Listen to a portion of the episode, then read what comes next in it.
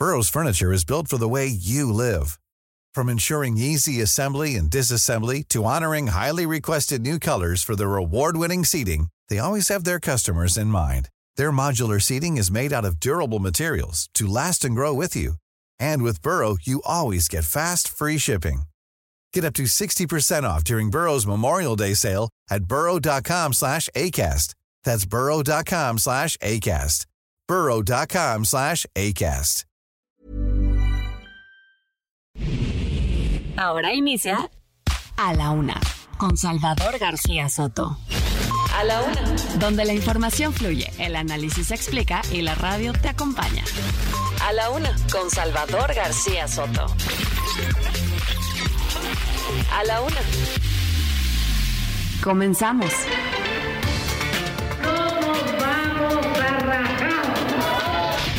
Hemos visto que las encuestas no la favorecen, estamos trabajando, pero siempre el partido buscará la unidad y el trabajo del Frente Amplio por México. En julio de 2022, el presidente nos encargó a un equipo de trabajo la misión de rescatar al ISTE ¿Qué mensaje quiere enviar al legislativo de que si no le damos lo que pide, van a fallar los juicios en contra de legisladores?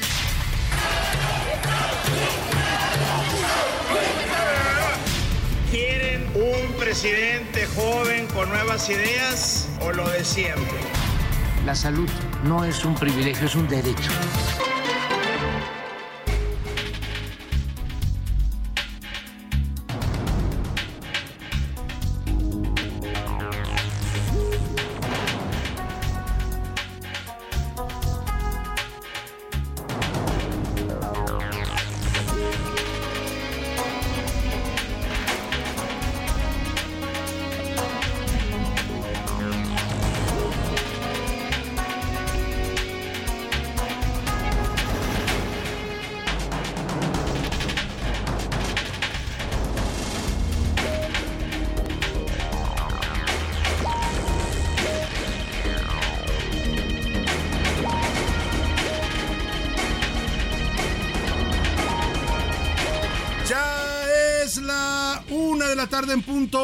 Centro de la República. Los saludamos con mucho gusto. Estamos iniciando a esta hora del mediodía a la una este espacio informativo que hacemos para usted todos los días a esta hora del día.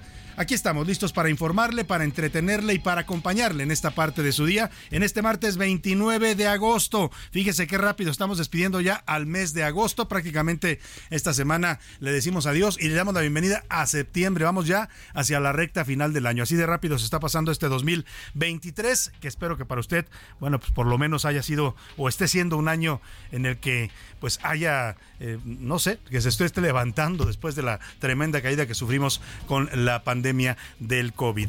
Vamos a tener un programa con mucha información. En las siguientes dos horas le voy a estar contando y reportando, informando sobre lo más importante, solo lo más importante de lo que haya ocurrido en el panorama informativo aquí en la ciudad, en la República y en el mundo. Se lo estaré actualizando con todo este equipo de profesionales que me acompaña en la información y en la producción radiofónica. El día de hoy, este martes, martes soleadito en la capital de la República, 26 grados la temperatura, hay un 10% de probabilidades de lluvia. Le vamos a dedicar la música a un grande, a una leyenda. Ayer se conmemoraron siete años de su muerte y su música suena... pensando que sufriendo estoy? Así, es el gran Alberto Aguilera Valadez, mejor conocido como Juan Gabriel, este ídolo de masas que nos dejó en México hace siete años. Eh, ayer se conmemoró el séptimo aniversario de su muerte y vamos a dedicarle hoy la música, la música a Juan Gabriel. Estaremos escuchando algunas de sus canciones. Procuramos hacer una selección no tan, no tan común porque no, pues Juan Gabriel tiene demasiados éxitos, son una lista interminable de éxitos. Muchos mexicanos se saben sus canciones, compuso más de dos mil canciones, casi dos mil canciones. Bueno, entonces tratamos de hacer una selección selección para que usted disfrute de la música del gran divo de Juárez. Hoy lo vamos a estar homenajeando en la música aquí en A la Una, recordándolo a siete años de su fallecimiento, luego de que muriera el 7 de, eh, perdóname, el 28 de agosto del 2016 en California, en Santa Mónica, en los Estados Unidos, en Santa Mónica, como decía Tintán en aquel sketch que le pusimos hace unos días, en Santa Mónica, California. Bueno, pues dejó todo este gran legado y es parte sin duda de la música eh, popular mexicana. Yo diría más, ¿eh? Juan Gabriel es de esos, de esos compositores eh, contados que, son, que son parte de la educación sentimental de los mexicanos. Nos hemos enamorado con sus canciones, nos hemos desenamorado, nos hemos encanijado con sus canciones, hemos cantado a grito abierto, a veces llorando, a veces tomados, en fin, es de esos cantantes que son infaltables para la escultura musical y sentimental de los mexicanos. Y vámonos, si le parece rápidamente a la información que le tengo preparada, lo más importante de lo que ha ocurrido en las últimas horas se lo estará reportando aquí en A la Una. Gracias por su preferencia. Comenzamos. Con Salvador García Soto. Agenda. Este martes se realizará la plenaria del Partido Acción Nacional y del PRI. Los legisladores van a definir la agenda que tomarán para el próximo periodo de sesiones. Vamos a ver qué temas traen. La verdad es que ya es un periodo de esos que pues nada más se dedican a sacar algunas cosas porque ya prácticamente todo lo está contaminando la sucesión presidencial. Y en duda, el dirigente nacional del PRI Alejandro Moreno Cárdenas dijo que a su candidata para el frente Beatriz Paredes no le están favoreciendo las encuestas. Todo indica que Alito Moreno está preparando la retirada para Beatriz Paredes, que podría ser bajada como candidata del PRI, lo cual le dejaría prácticamente el camino libre a Xochitl a unos días de que se lleve a cabo la encuesta y la votación del Frente Amplio por México. Y ahogado el niño, a Michoacán llegaron ya 1.200 soldados y guardias nacionales. Fueron enviados para hacerle frente a los delincuentes que han pues eh, puesto de cabeza a zonas enteras del estado con violencia del narcotráfico. Mientras tanto, ya aumentó el precio del limón porque los limoneros cumplen ya cumplen ya cuatro días de paro de no producir los limones michoacanos. Y alza la mano. El gobernador de Nuevo León, Samuel García, hoy dejó entrever que está interesado en la candidatura presidencial por su partido, el Movimiento Ciudadano, al criticar a los presidentes que han sido puros viejillos. Les preguntó a los jóvenes en un evento, ¿no quieren un presidente joven? Pues aquí estoy yo. Y luz verde, en Jalisco se distribuirán los libros de texto gratuito, así lo informó este martes el gobernador Enrique Alfaro, luego de una reunión con especialistas de la Universidad de Guadalajara que validaron que los libros de texto sí deben de ser entregados a los niños en las escuelas jaliscienses. En los deportes, con permiso, el Atlético de San Luis desplazó al Guadalajara y son los nuevos líderes de la Liga MX. Pumas y América entre los cinco primeros. Además, se acabó el sueño. Los vaqueros de Dallas cortaron al mexicano Isaac Alarcón, nos va a contar Oscar Mota. Y en el entretenimiento, Anaya Raga nos va a platicar sobre la colaboración musical entre Ricky Martin y Cristian Nodal y también la novela que se está llevando a cabo entre Luis Miguel y Araceli Arámbula. Vamos a tener información, como usted ve, variada, importante, sin duda toda ella relevante y también pues para entretenerse un poco en este mediodía de lunes antes de comenzar, perdóneme, de martes antes de comenzar la tarde de este día. ¿Le parece? Vámonos a las noticias más importantes en este espacio. Estas son las de cajón en A la Una. Presidenta, presidenta, presidenta.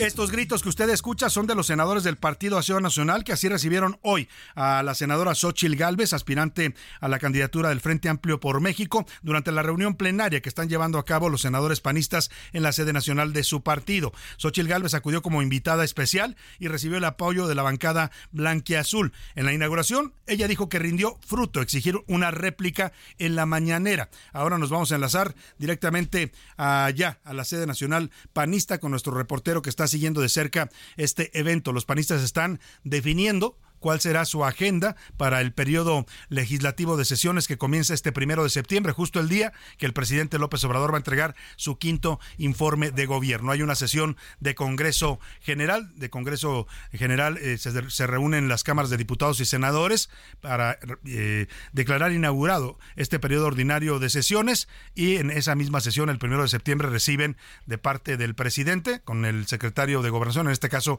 la secretaria de Gobernación, Luisa María Alcalde, van a recibir recibir el informe eh, por escrito y después el presidente pues dará un mensaje eh, político en Palacio Nacional. Vamos contigo, Misael Zavala, te saludo en este mediodía ahí en la sede nacional del PAN. Cuéntanos de esta recepción cálida que le dieron los panistas a Xochil Gálvez. Buenas tardes. Muy buenas tardes, Salvador. Te saludo, saludo también al auditorio. Efectivamente, pues la senadora Xochil Gálvez Ruiz fue el centro de atención y del respaldo de Acción Nacional en el arranque de la reunión plenaria de senadores de la de Azul, donde los liderazgos panistas adelantaron que la hidalguense será la coordinadora nacional del Frente Amplio por México. Aquí ya huele a presidenta, Xochil Gálvez va a encabezar este Frente Amplio por México, fue lo que dijo el líder nacional del PAN, Marco Cortés. También el líder panista destacó pues que hay una fisura en el movimiento ciudadano que los ha obligado prácticamente pues a separarse eh, pues de algunas posturas que sí quieren alianza y sí quieren aliarse con el PAN y PRI y la postura prácticamente pues Dante de, Dante Delgado, líder nacional de este partido naranja, de, los sin alianza. Pero que es decir, escuchamos como lo dijo Marco Cortés.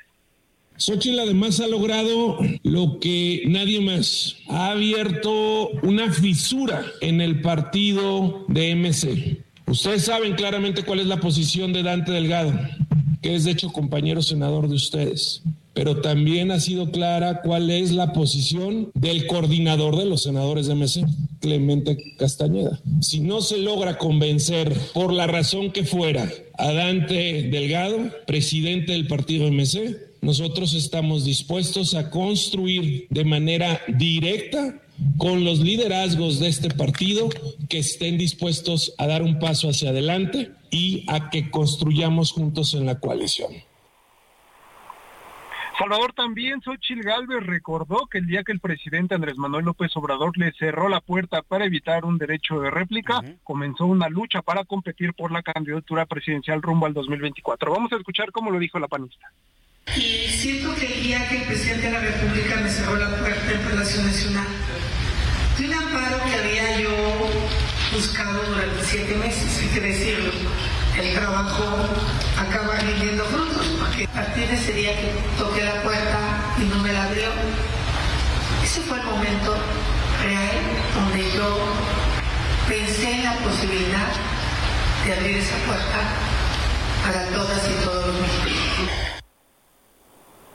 Salvador, pues así arrancan dos días de la plenaria que tendrá el Partido Acción Nacional. Mañana cierran eh, pues los trabajos con ya la agenda legislativa que estarán impulsando en el periodo ordinario de sesiones. Pues Salvador, aquí la información. Muchas gracias, Misael Zavala. Estaremos muy atentos. Ahí está. Los panistas están emocionados ya con su candidata Xochil Gálvez, a la que además parece que se le despeja el camino. ¿eh? Esto que tanto se dijo de que querían obligar a Beatriz Paredes a declinar, pues parece que se va a hacer realidad. Ayer prácticamente Alito Moreno, Alejandro Moreno Cárdenas, el dirigente del PRI, pues abrió la puerta para que Beatriz Paredes se haga a un lado dijo que no le están favoreciendo las encuestas y que van a platicar con ella para tomar una decisión. Ayer mismo Beatriz Paredes respondió pues que está bien, que ella está dispuesta a dialogar, eh, no, no está eh, obsesionada ni va a lastimar la unidad del frente, pero dijo, primero quiero ver las encuestas de las que habla el dirigente nacional. Ella se refiere a encuestas del comité organizador. Si esas encuestas le dan la desventaja que dice su dirigente, entonces ella se haría un lado. Todo se va a definir mañana miércoles. Por lo pronto, ayer por la tarde sorprendió Alejandro Moreno con esta declaración en la que prácticamente está anunciando ya el retiro de Beatriz Paredes, por lo menos el retiro del apoyo del PRI.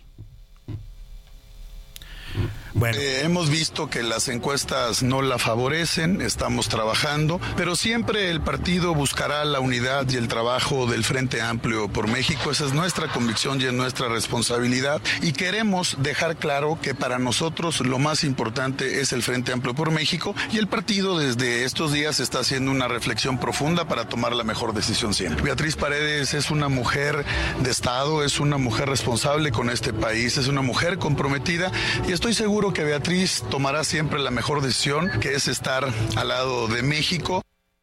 Bueno, pues es lo que dice Alito Moreno. Hay desconcierto. Ayer yo hablaba con la gente de Beatriz Paredes. Ayer estuvo Beatriz Paredes aquí en el Heraldo de México. Vino a un desayuno, estuve presente y ella estaba totalmente decidida a llegar hasta el domingo. ¿eh? O sea, ella decía, yo voy a competir y voy a llegar a la elección, voy a llegar a la encuesta. Sí decía, si no me favorecen los resultados, voy a reconocer no voy a ser un motivo de, división en el frente, pero pues parece que su dirigente nacional traía otra jugada que no le avisaron porque ayer por la tarde esto agarró por sorpresa a la propia Beatriz Paredes que emitió un comunicado mm, bastante moderado, ¿eh? como suele ser ella, bastante prudente, diciendo, ok, no conozco las encuestas de las que habla el dirigente, pero si me las enseñan y las valoramos, con mucho gusto platicamos. Le decía que mañana miércoles está previsto que se reúnan Alito Moreno y Beatriz Paredes para dialogar y anunciar lo que será la decisión del PRI si mantiene a su candidata hasta la elección del domingo en el Frente Amplio por México o la retira, con lo cual prácticamente, mire, lo que son las cosas, le estarían dando la razón a López Obrador, que desde hace ya varias semanas dijo que todo estaba ya arreglado y definido para que Xochitl Gales fuera la candidata del frente. Y tal parece que así va a ser. El PRI también está realizando, por cierto, su sesión plenaria de diputados y senadores. Están reunidos en el Hotel Holiday Inn, ahí en la zona de Buenavista, aquí en la Ciudad de México. Buscan definir su agenda legislativa para el próximo periodo de sesiones. El coordinador priista de los diputados, Rubén Moreira, negó que haya una negociación sobre la declinación de Beatriz Paredes por la presidencia de la Cámara de Diputados para Alejandro Moreno. Lo que se está comentando es que Alejandro Moreno, mire, pues genio y figura, eh, los priistas así lo conocen, dice una cosa y luego hace otra, porque muchos dicen que habría negociado, habría utilizado a Beatriz Paredes para negociar posiciones para, eh, para él y para su equipo y que estaría abriendo esta versión, que es la que responde Rubén Moreira, que habría negociado ser el próximo presidente de la Cámara de Diputados, el que le va a poner la, pues, la banda presidencial a la próxima o próximo presidente, todavía no sabemos. Esto fue lo que dijo Rubén Moreira, que no hubo negociación, pues que la bajaron porque no le va bien en las encuestas, eso es la versión oficial. Se reúnen los dos equipos del Partido Revolucionario Institucional bajo una sola orientación y con el propósito de hacer una bancada doble unida rumbo a lo que es el final de la 65 legislatura, que tendrá momentos pues de seguramente de mucha tensión y de gran importancia está lo que dice el coordinador priista Rubén Moreira. El, al señor Alejandro Moreno habló también de este tema en esta reunión de los priistas y dijo que pues hay unidad y que lo que están buscando es mantener la unidad del frente, que esa es la prioridad para el PRI y que Beatriz no está enojada, dice. Ustedes saben que en esta participación de compañeras y compañeros fuimos juntos. Lo he dicho y lo ha señalado. Hay dos. Si en el momento de la simpatía, del trabajo, de la construcción de la unidad, Beatriz Paredes es la que está, todos nosotros vamos a ir en unidad. Y lo he dicho claro. Si en el momento, en la decisión, en la construcción del proyecto, de la fortaleza de generar unidad, acuerdo y consenso, es Xochil Gálvez, el PRI va a ir unido todos a apoyar porque lo que necesitamos es ir juntos todos. Yo creo que Beatriz es una mujer muy inteligente, que ama profundamente en este país, que sabe que lo más importante para México es ir juntos, igual que lo sabe Xochil Gálvez. Pues ahí está lo que dice Alejandro Moreno para justificar lo que ya es un hecho. ¿eh? Dele usted por hecho. Van a bajar a Beatriz Paredes de la candidatura con el argumento de que no está bien en las encuestas y vaya usted a ver lo que negociaron detrás. Porque esto no es gratis. Esto seguramente fue una negociación entre el PRI y el PAN y por ahí también las cúpulas que están atrás de el Frente Amplio por México. Y oiga, hablando del otro partido importante en esta sucesión, por un lado está el bloque de Morena y sus aliados, por otro lado está el Frente Amplio por México y la tercera opción va a ser en las boletas del 2024 Movimiento Ciudadano, que parece que insistir en que no van a ir eh, en un bloque de la oposición. Hoy todavía Claudio X González, este empresario que es de los principales impulsores del Frente Amplio por México, en su cuenta de Twitter, bueno, ahora le llaman X en su cuenta de esta red social, decía que pues hacía un llamado a Dante Delgado para que no dividiera la oposición, para que aceptara unirse al Frente Amplio por México y de esta manera hacer un bloque para defender, decía él, el interés superior de, superior de México. Oiga, y precisamente parece que respondiendo a estas presiones que está recibiendo desde el bloque opositor, Dante Delgado, el coordinador, el dirigente nacional de Movimiento Ciudadano, difundió una segunda carta abierta al pueblo de México.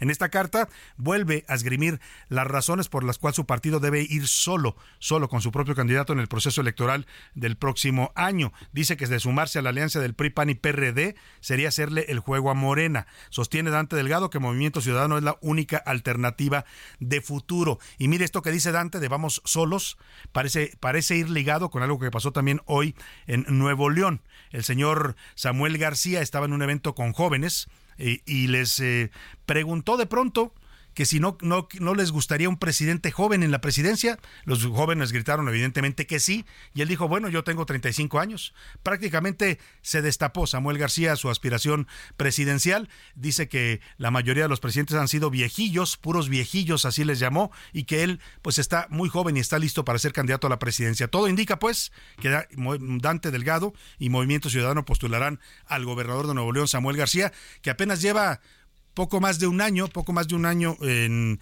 el cargo. Esto es algo muy polémico allá en Nuevo León porque ya tuvieron la experiencia con el Bronco, que prácticamente se les fue empezando la gubernatura y eso molestó mucho a los neoloneses. Vamos a ver ahora qué pasa con Samuel García. Por lo pronto vamos hasta allá, hasta Nuevo León para escuchar esto que es eh, prácticamente un destape virtual de Samuel García. Saludo con gusto a Juan Teniente allá en Monterrey. Juan, ¿cómo estás? Muy buena tarde.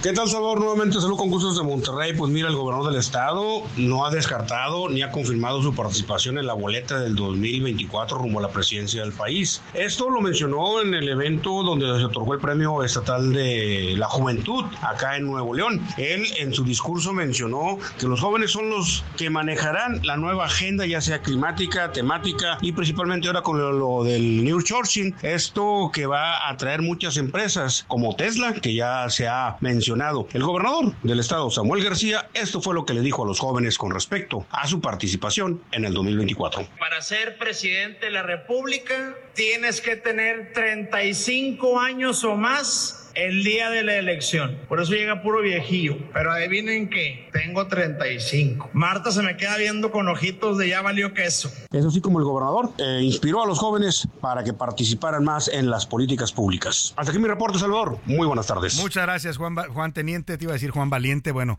Juan Teniente allá en, Monterrey, Nuevo León. Oiga, yo, yo, eh, dice Juan que no, no, no, no confirma ni descarta, pero se está prácticamente proponiendo. Y es que esto coincide. Yo le había comentado aquí que había versiones fuertes de que eh, la posición de Dante, que incluso ya le costó una ruptura con el PRI, perdóneme, con el Movimiento Ciudadano de Jalisco, con el grupo de Enrique Alfaro, porque Enrique Alfaro sí quería que fueran unidos con la oposición, pues la decisión parece ser esa, ¿eh? que Samuel García sea el candidato, incluso se dice mucho que en el mes de octubre, que ya estamos casi a nada, que va a ser su informe de gobierno, ahí va a ser su lanzamiento ya como aspirante presidencial. Por lo pronto en Morena, las corcholatas están calladitas, les pusieron una veda eh, en estos días, no pueden hablar, no pueden dar entrevistas, no pueden decir nada. Están esperando pues el levantamiento de la encuesta. Ayer Mario Delgado presentó la boleta con la que se va a, pues es algo raro porque no es una elección, no van a votar la gente, van a van a contestar una pregunta. La pregunta es, ¿usted quién cree que debe ser el coordinador de la 4T? Y lo curioso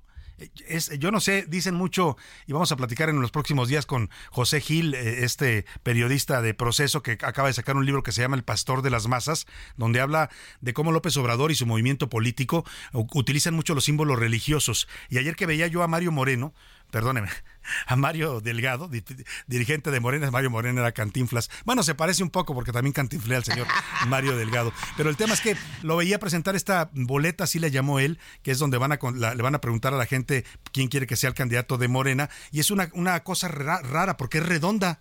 Es como una, como si fuera una hostia, para que me entienda. Entonces la levantó y la enseñó y la foto que aparece hoy en algunos periódicos en la portada parece que el señor está ofreciendo la comunión no sé si sea casualidad, pero es un, círculo que está dividido en seis partes y en cada parte aparece el nombre de un candidato o de un aspirante o una corcholata, pues aparece Claudia Sheinbaum, Marcelo Ebrard, Adán Augusto, Manuel Velasco, Gerardo Fernández Noroña y Ricardo Monreal. Se le va a enseñar a la gente, tiene medidas de seguridad, dice Mario Delgado, para que evitar pues que haya sospechas de que se manipularon las opiniones de la gente. Eh, tiene un código QR en la parte de abajo, el círculo termina en una especie de pestaña que tiene un código QR y tiene un Dice que todas estas boletas, conforme la gente vaya contestando, van a llegar a 12 mil hogares, 12 mil 500 en toda la República, y le van a preguntar a la gente, van a tachar la, la, papeleta y la van a meter, dice, a una urna de plástico inviolable que tiene sellos para que no se pueda abrir. Esa urna se va a ir guardando cada día y se va a ir sacando para levantar las opiniones. Eh, eh, esto fue lo que dijo Mario Delgado sobre su boleta redonda. Pues que como las corcholatas, pues, ¿no?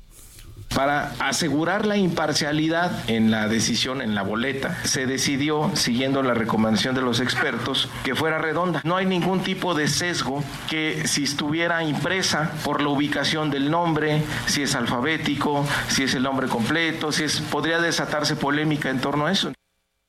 Bueno, pues ahí está lo que dice Mario Delgado. También Alfonso Durazo, presidente del Consejo Nacional de Morena, dice que ya terminó las investigaciones de las denuncias que presentó Marcelo Ebrard en contra de Claudia Sheinbaum, que se puso a investigar muy, muy detenidamente. ¿Y qué cree? Que no encontró nada. Dice que Marcelo inventó que Claudia Sheinbaum no utilizó ni a la Secretaría del Bienestar, ni acarrió gente a sus eventos. Bueno, el señor Alfonso Durazo, pues es como aquel ciego, como el dicho del ciego, no hay peor ciego que el que no quiere ver. Vámonos a la pausa con el homenaje a Juan Gabriel a siete años de su fallecimiento y esto se llama Gracias al Amor.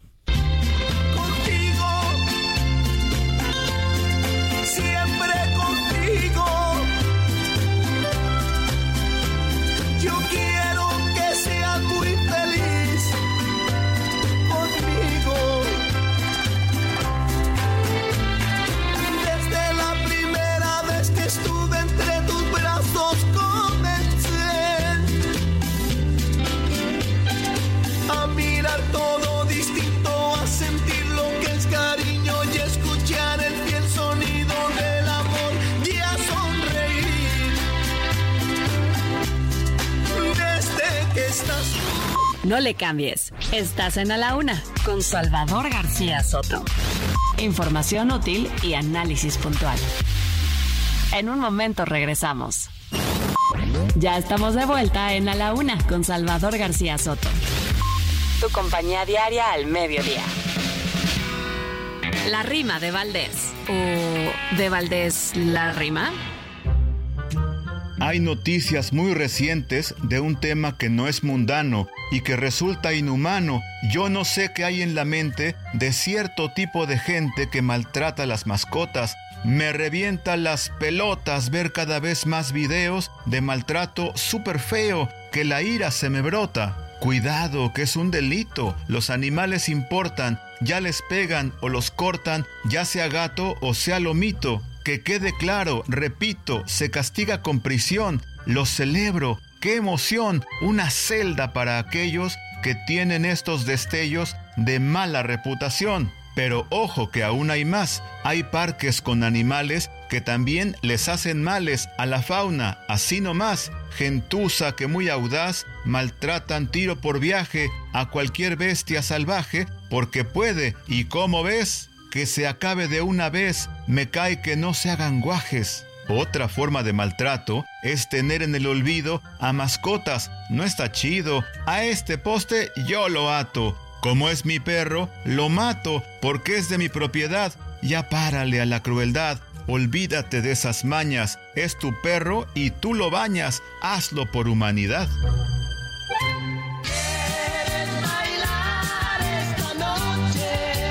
¿Sabías que Juan Gabriel comenzó a escribir canciones a muy temprana edad? Con tan solo 13 años ya contaba con más de 100 composiciones. A lo largo de su carrera compuso más de 1800 temas y muchos de estos se convirtieron en éxitos.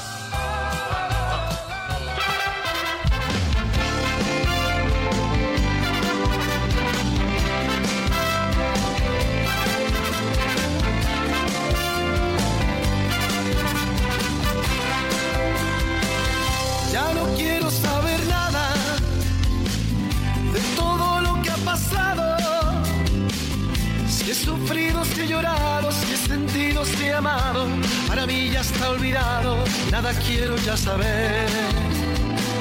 Ya no quiero saber nada de todo lo que ha pasado. Tu recuerdo voy a ahogarlo, tu amor malo he de matarlo. Que fue tuyo de olvidarlo, me hizo daño tu querer. ¿Para qué, para qué, para qué, para qué llorar? ¿Para qué, para qué, para qué, para qué sufrir? la vida tan maravillosa, llena de sueños y de bellas cosas. ¿Para qué, para qué, para qué, para qué llorar? ¿Para qué, para qué, para qué, para qué sufrir? Perder el tiempo así, ¿para qué me sirve? Si solamente una vez se vive.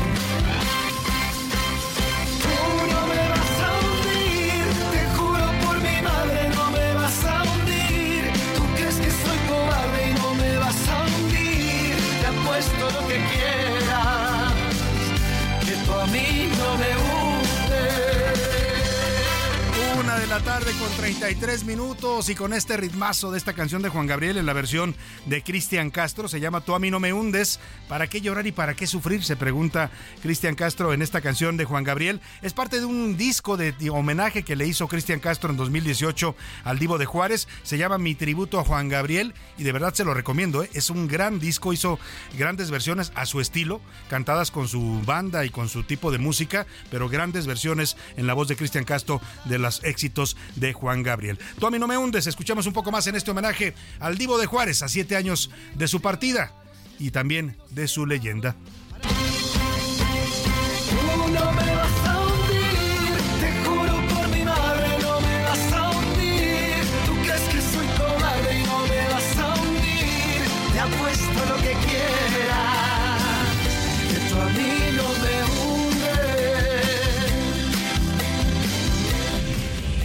La una. Con Salvador García Soto.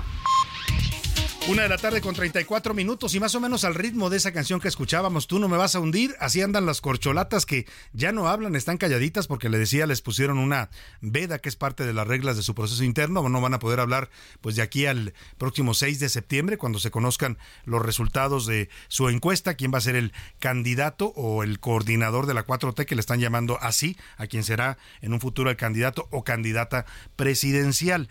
Mire, hablando de las corcholatas, ya le había informado que ya terminaron sus eh, giras de proselitismo el pasado fin de semana. 72 días duraron haciendo recorridos por toda la República. Mire, todos lo vimos, ¿eh? porque fue público y ellos mismos estaban informando, eh, subían videos a sus redes sociales. Muchos eventos bastante numerosos. Adán Augusto tuvo estadios eh, llenos, tuvo foros. Claudia Sheinbaum llenó plazas. Marcelo Ebrard tuvo eventos más pequeños, pero también el cierre en la Arena México, en la Arena Ciudad de México con, dos, con 22 mil personas. Es decir, mire, a recorrer el país usted se ha hecho un viaje por la República, sabe lo que cuesta, ¿no? Trasladarse de aquí a cualquier punto de la República, a Tamaulipas, a Guerrero, a, Guadalajara, a Tijuana, a la frontera, pues cuesta porque se mueven en aviones, se mueven por tierra a veces, en camionetas. Todo esto va a que lo que vimos fue un gasto desbordado, o sea, hubo lana a, raudales, ¿no? Y eso es bastante visible, pues no, no, lo pueden ocultar. Y hoy, hoy eh, se publica una información en la que dicen que según un informe, los informes que entregaron al partido Morena, cada candidato, y también un recuento que hace el diario El Universal con sus reporteros, cada candidato habría gastado en promedio 20 mil pesos por cada evento que hizo pues cada asamblea les llamaban ellos. A veces eran mítines, a veces eran reuniones más pequeñas, pero cada una más o menos les costó eso dicen 20 mil pesos, perdón, pesos no, 20 mil pesos entre inmobiliario, viajes, hospedaje, comida, todo lo que significa hacer este tipo de eventos. Según Morena, según este reporte, los seis candidatos habrían gastado en total 15 millones de pesos en 700 asambleas. Oiga, pues que me digan dónde compraron sus boletos para ir a comprar ahí, ¿no? Porque en 72 días, 15 millones de pesos viendo ese tamaño de eventos y ese derroche de recursos. Iván Márquez nos platica de estas cuentas chinas que están entregando los, las corcholatas morenistas. Las llamadas corcholatas siguen dando de qué hablar. Y es que recorrieron todo el país a lo largo de 70 días. Sin embargo, en más de 700 asambleas gastaron 15 millones de pesos, es decir, un promedio de 20.820 pesos por cada evento. Pero solo esa cantidad para pagar logística, transporte, hospedaje, pantallas gigantes, sillas, escenarios, bocinas, grupos musicales y hasta obsequios. Pues de acuerdo a ellos, sí. Aunque en A la Una consultamos un negocio en el que nos dieron otras cifras. Tan solo por 250 sillas y dos bocinas con micrófono serían 9.500 pesos. Eso sin contar vuelos, hospedaje y escenario. Por el puro sistema de audio con micrófonos inalámbricos irían dos bocinas. Tiene un costo por hora de 2.000 pesos. Son dos micrófonos inalámbricos. De las sillas, de las 250 sillas, 20 pesos la silla de plástico, más 500 pesos por el concepto del flex. Adentrándonos a cada aspirante, Sheinbaum realizó 100 asambleas y al corte del 20 de agosto desembolsó más de 3 millones, un promedio de 39 mil por evento. Marcelo Ebrard reportó 2 millones respecto al tope de 5 millones del partido. Mientras que Adán Augusto gastó también alrededor de 2 millones. Así, los gastos de Morena, que no cuadran comparado con todo lo que hicieron, entre eventos en las calles, lugares privados y viajes. Para la una con Salvador García Soto, Iván Márquez. Bueno, pues ahí está. No resisten un análisis de cualquier contador o cualquier financiero estas cifras que presentan el, partido Morena y sus corcholatas ¿eh? de los gastos que hicieron en 72 días de proselitismo, de campaña, pues aunque digan que no es campaña, al final eso es lo que es. Mire, nada más las sillas, que habló Iván a esta empresa que se dedica a organizar eventos, las puras sillas y el sonido salían en 9.500 pesos. Imagínese usted, sáquele cuentas todo lo demás, el templete, todo lo que tienen que colocar, el traslado, no solo es, eh, no solo viajaba el candidato o candidata, viajaban con toda una comitiva de personas. Bueno, pues la verdad que pues así estamos en estos tiempos de simulación, ¿no? Todo es todo es eh, según el cristal con que se quiera ver, pero pocas cosas son verdad de lo que está informando en todo este proceso de sucesión anticipada. Oiga, vamos rápidamente a las preguntas del día para que usted, como siempre lo hace y nos da mucho gusto que lo haga, participe y haga este programa con nosotros. En A la Una te escuchamos. Tú haces este programa. Esta es la opinión de hoy. A ver, le tengo dos temas interesantes para que opine. Uno de ellos tiene que ver justo con este reporte que dan a conocer sobre los gastos de las corcholatas en su labor proselitista de 72 días. Según esta cifra que da el partido Morena, habrían gastado los seis en 72 días. 15 millones de pesos, ¿no? Pues qué barato, como decía aquel payaso, ¿cómo se llamaba? Lagrimita, qué barato, ¿no? Que nos digan dónde compraron sus viajes, sus comidas, sus organizaron sus eventos. Yo le quiero preguntar si usted cree de verdad que este es el gasto que hicieron las corcholatas morenistas durante sus recorridos de tres meses por toda la República Mexicana. Bueno, hubo, Adán Augusto, por ejemplo, dice que recorrió, le dio dos vueltas a la República y gastó dos millones de pesos. No, hombre, pues que nos diga dónde. La, la pregunta es esa, si usted les cree o no les cree, y las opciones son para que me conteste, yo no les creo, gastaron mucho más de lo que dicen, y además es dinero que ni siquiera sabemos de dónde lo sacaron porque no lo informan. Eh, dos, sí les creo, fueron austeros en sus asambleas, o de plano, el proceso de Morena estuvo plagado de violaciones a la ley e irregularidades. Ahí está, qué barato. Qué barato le salieron los viajes a las corcholatas. El segundo tema sobre la mesa es este coqueteo, este guiño que hoy lanza Samuel García, lo que parece un destape anticipado. Eh, no es oficial todavía, pero en esta reunión con jóvenes donde les dice, ¿a poco no les gustaría un candidato joven? Evidentemente los jóvenes le gritan que sí y dice, pues yo tengo 35 años, ¿eh? Y aquí estoy listo para lo que se ofrezca. Yo le quiero preguntar, ¿usted cómo vería un candidato o cómo vería más bien que el señor Samuel García, que tiene, ¿cuánto tiene en la gubernatura? Creo que va a cumplir dos años, va por, por su segundo informe de gobierno, apenas va a cumplir dos años y ya se quiere ir de candidato presidencial. El Chapulineo, pues, ¿cómo vería la candidatura de Samuel García a la presidencia de la República por Movimiento Ciudadano? Le doy tres opciones. Bien, es joven y tiene posibilidades de crecer. Mal, le falta experiencia y debe cumplir su compromiso con los novoloneses. O de plano, si es momento de un cambio generacional en México después de este gobierno, pues que fue en su mayoría senecto, ¿eh? la mayoría de los integrantes del gabinete y el propio presidente rebasaban los 60, los 70 años. El promedio de edad una, alguna vez se sacó era como de 70 años en el gabinete de López Obrador. Por ahí anda más o menos entre los 60 y tantos y los 70 años el promedio de este equipo de gobierno. El número para que nos marque y nos dé sus puntos de vista y opiniones 5518 41 51 99. Nos puede contactar por mensajes de texto de voz. Usted decide Aquí le garantizamos que su opinión siempre será tomada en cuenta y siempre también la escuchará usted al aire. Y ahora sí, vámonos rápidamente a más información. A la una, con Salvador García Soto. 62 años es el promedio para del, gabinete de López Obrador, el promedio de edad. Oiga, ayer le informé, justo cuando estaba ocurriendo, como siempre tratamos de hacerlo, darle la noticia al momento que se genera, que la Suprema Corte de Justicia, bueno, el Poder Judicial en pleno, ¿eh? fue un evento con un mensaje bastante claro. Estaban todos los ministros de la Suprema Corte de Justicia de la Nación, estaban magistrados y jueces y estaban también los miembros del Consejo de la Judicatura, que se reunieron para hacer un pronunciamiento público y informar el presupuesto que le están solicitando al Congreso de la Unión. Ellos piden más de 84 mil millones de pesos para 2024, un aumento con relación a su presupuesto actual del 4%. Ayer la ministra presidenta Norma Piña aprobó, eh, más bien ah, dijo que esto es necesario para que pues se puedan llevar a cabo las funciones eh, prioritarias de la justicia en México que también cuestionó que se le esté recortando recursos al Poder Judicial como una forma de debilitarlo, porque dijo, no nos debilitan solo a nosotros, no debilitan a la institución, debilitan el Estado de Derecho en México. Eh, la respuesta del presidente López Obrador hoy al discurso de ayer de la ministra Norma Piña, pues ya sabe usted, la acusó de cínica, y de violar la ley. El presidente que reparte agravios, descalificaciones y adjetivos para todo mundo. Ya es mucho el cinismo de los ministros de la Corte, no quiero generalizar, pero de la mayoría, y en este caso de la presidenta. Por eso son predecibles, aunque la Constitución establece de que ningún servidor público puede ganar más que el presidente. Ellos ganan más que el presidente, violan la Constitución. Pues sí, ganan más porque el presidente, porque así lo determinó la propia, eh, la propia, el, propio sistema judicial. O sea, ellos ganaban más que el presidente antes de que llegara López Obrador, pero él modificó la ley, no quiere que nadie gane más que él, y bueno, pues los ministros recurrieron a los amparos y evitaron esta, esta reducción de salario. Bueno, el caso es que también en la Cámara de Diputados el coordinador de Morena le contestó, le contestó a la ministra Norma Piña y al Poder Judicial, pues dijo que no es algo aceptable y que se trata de señales mafiosas, así dijo el coordinador morenista.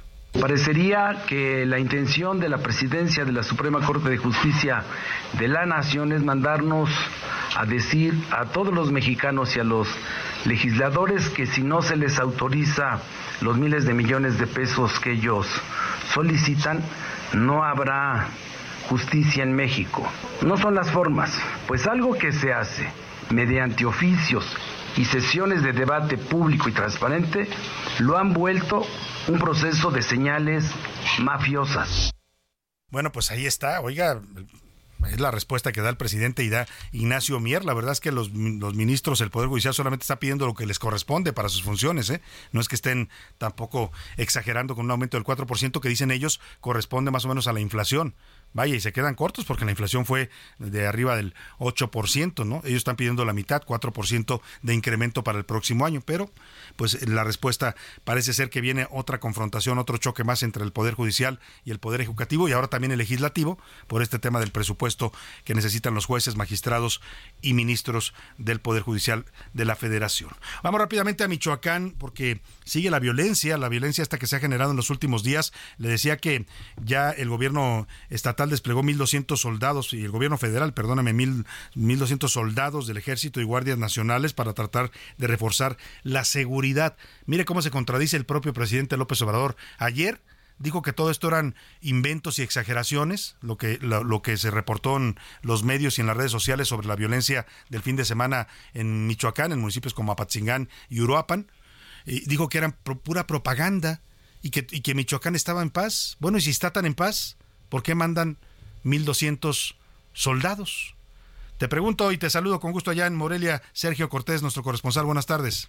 Salvador, ¿qué tal? Te saludo con mucho gusto y te informo que efectivamente, como comentas, ayer por la tarde arribaron a Michoacán 1.200 agentes de la Guardia Nacional y militares para reforzar, dijeron, la seguridad en la región de la Tierra Caliente y la región de Uruapan. Luego del fin de semana violento que vivió Michoacán con bloqueos, quemas de vehículos, negocios, comercios y enfrentamientos, ayer la Secretaría de la Defensa Nacional, la Sedena, anunció esta impresionante movilización de tropas que llegaron directamente al municipio de Apatzingán y de ahí se desplegaron a otras zonas. Los 1.200 efectivos que reforzarán la seguridad de Michoacán son integrantes de la Fuerza de Tarea Conjunta conformada por personal del Ejército Mexicano y de la Guardia Nacional. Según la Sedena, estas fuerzas federales tienen la misión de colaborar con las autoridades locales para investigar y localizar a los responsables de los bloqueos e inhibir las actividades de la delincuencia organizada. Salvador, esta es la información. Buenas tardes. Muchas gracias, Sergio Cortés, allá en Michoacán. Pues ahí está, dice el presidente que está en paz Michoacán muy en paz, muy en paz, pero ya le mandó 1.200 soldados más, porque claramente pues el presidente se niega a aceptar la realidad en muchos estados de la República. Y hablando de la realidad de Michoacán, toda esta problemática que estamos viendo de violencia tiene que ver con las denuncias, no solo denuncias, ¿eh? que hicieron los productores de limón en Michoacán. Ya le decía ayer, es el segundo productor más importante de México después de Veracruz. Produce limón para el mercado nacional y se exporta también a otros países. Aquí el tema delicado es que ellos dicen, nos están extorsionando el crimen organizado, nos están quitando nuestro, nuestro, el producto de nuestro trabajo, nos obligan o pagamos o no nos dejan vender el limón o no nos dejan sacarlo, cosecharlo y sacarlo la producción y han denunciado ellos mismos que lo hace lo hacen con, la complacencia de la Guardia Nacional que está ahí muy cerquita de donde ellos producen el limón y no hace nada prácticamente para evitar esta extorsión del crimen organizado. Es tal es tal ya la desesperación y el hartazgo de los limoneros michoacanos de estar pagando este derecho de piso como le llaman a este impuesto que lo cobra ahora el narco. En este país ya no solo cobra impuestos la Secretaría de Hacienda, ¿eh? que eso es lo que dice la, ley y la Constitución, que debemos pagar impuestos al gobierno para que nos dé servicios. Bueno, nos dan servicios de muy mala calidad, pero nos obligan a pagar los impuestos. Pero ahora también hay que pagarle impuestos al narco. ¿Por qué? Porque son la otra autoridad y son otra autoridad, la autoridad de facto, con la complacencia de la autoridad constitucional, que es el gobierno de la República. El tema es que se fueron a paro, ya llevan cuatro días parados, no están movilizando la cosecha de limones y esto ya empezó a reflejarse en el aumento de los precios. El limón está disparándose en los mercados, en los tianguis, en los supermercados, en un promedio entre 60 y 70 pesos el kilo, es decir, un aumento de entre 300% de su valor. Milka Ramírez se puso a sondear cómo está el precio de los limones, que vuelven a ser llamados otra vez como el oro verde, igual que los aguacates. Los cortadores de limón, los jornaleros agrícolas que se dedican al corte, son los que más están sufriendo la situación que está prevaleciendo en este producto. Por tercera semana consecutiva, los limoneros en Apatzingán pararon la producción de limón. Los productores llegaron al acuerdo debido a las amenazas que reciben por parte de grupos delictivos como los Caballeros Templarios, los Viagras y el Cártel Jalisco Nueva Generación. Ante la situación, el gobernador del estado, Alfredo Ramírez Bedoya, informó que ya hay una carpeta de investigación abierta, pero llamó a los limoneros a denunciar. Aseguró que si no lo hacen, se convierten en encubridores. Y si alguien está enterado de esto, que presente la denuncia, porque si no pudiera incurrir en el delito de encubrimiento. La denuncia fue interpuesta por los productores ante la Fiscalía de Delincuencia y Alto Impacto por los delitos de extorsión y amenazas el 22 de agosto. Aún así, continuó la violencia. El 27 de agosto, Oxos y farmacias fueron incendiadas en la región. Se afectaron zonas como Buenavista, Uruapan y Apatzingán. También hubo balaceras en Charapendo. Dios nos libre de todo esto y ojalá y salgamos bien. Dios, Dios nos proteja, ¿no? Dios nos proteja. Sí. Dios nos proteja. Desde ese día, los negocios mantienen la cortina abajo y las calles lucen vacías por las tardes. Mientras que en el resto de la República, como la Ciudad de México, esta violencia ya se ve reflejada en el aumento del precio del limón. como 50 pesos. 50 más o menos. Pero realmente bien, no ha bajado mucho. 40, 36, 30. ¿En cuánto el limón, eh? A 60. Estaba en 30. O sea, en una semana te aumentó. Sí. La violencia no es nueva, pero empeoró desde 2013 y 2014 bajo la administración del expresidente Enrique Peña Nieto. El gobierno federal reforzó a los grupos de autodefensas que peleaban contra los caballeros templarios. Sin embargo, un grupo del crimen organizado se infiltró en las corporaciones. Así, el comercio y la producción en Apatzingán están congelados y la población vive entre balas, amenazas y extorsiones. Para la una con Salvador García Soto, Milka Ramírez. Los deportes en A la Una con Oscar Mota. Señor Mota, ¿cómo está usted? Bienvenido. Mi querido Salvador García Soto, amigas y amigos, hoy un gran día para ganar. Excelente la selección musical del día de hoy y por lo mismo yo te haré la pregunta. ¿Qué carambolas tendría que eh, relacionarse Juan Gabriel con el deporte? Y sobre todo el mexicano, ¿no? Juan Gabriel con el deporte no, no doy. Nunca, nunca, lo vi como un deportista. Bueno, eh, evidentemente, pero tiene mucho que ver con la parte eh, folclórica y obviamente artística que es en lo que él se especializó. Hace un par, bueno, obviamente antes de que falleciera, se realizó un homenaje con los cholos de Tijuana e incluso se puso ahí la playera y se empezó a, mencionar que él iba a los cholos porque además hizo una canción, La Frontera. ¿Te acuerdas de la, la Frontera? éxitos, ¿no? A mí me gusta gusta más vivir en la frontera. Y lo presentó en el estadio de Cholos de Tijuana. Entonces, pues mucha gente, y él también decía que le gustaba mucho el equipo de Cholos. Es que él era de la frontera, acuérdate que él era de Ciudad Juárez, Chihuahua. Llegó ahí, ¿no? En este caso, después de Michoacán. Y el asunto es que el año pasado, a modo de homenaje, el equipo de Juárez FC realizó una playera icónica en homenaje a, Juan Gabriel. tener el escudo ahí, obviamente, con Juan Gabriel. Y además, el luchador pagano nos platica esta historia. Una de ellas es el Noa Noa Style. Cuando yo empecé a usar el Noa Noa Style, este, ya, ya en ese tiempo cuando falleció Juan Gabriel, yo ya sabía que habían demandado a Juan Gabriel en vida por el hecho de utilizar el nombre Noa Noa. La familia Bencomo, que les manda un gran saludo, la, la gente del Noa Noa de Ciudad Juárez. Entonces, este, ya después, cuando yo estoy aquí trabajando con el nombre de Noa Noa Style y todo eso, me llama uno de los abogados de la familia Bencomo y digo, ¿Qué es el Noa Noa Style? Ese luchador pagano actualmente está con, con la AAA y entonces él adopta una personalidad donde dice que él es el Noa Noa Style de la lucha libre. Él practica la lucha extrema, que es lucha un tanto eh, más, recia, con sillazos, más y todo ello. La anécdota que nos cuenta es que dice que le llegaron a hablar los abogados de Juan Gabriel y él ya tenía pues las, ahora sí que las gónadas arriba, y me van a demandar. Pues no, resulta que los abogados de Juan Gabriel le reconocieron el haber utilizado ese nombre de No No Style e inclusive le dijeron, pues gracias, ¿no? Por, por traer a Juan Gabriel a la lucha libre. Interesante la vinculación de Juan Gabriel y el deporte. Más adelante volvemos contigo, Oscar Mata. Vámonos con, a la pausa con uno también de los clásicos. Se llama La Guirnalda. Es una canción bella que Juan Gabriel le dedicó a Puerto Vallarta, Jalisco. Sentada en la arena de la playa viendo el mar,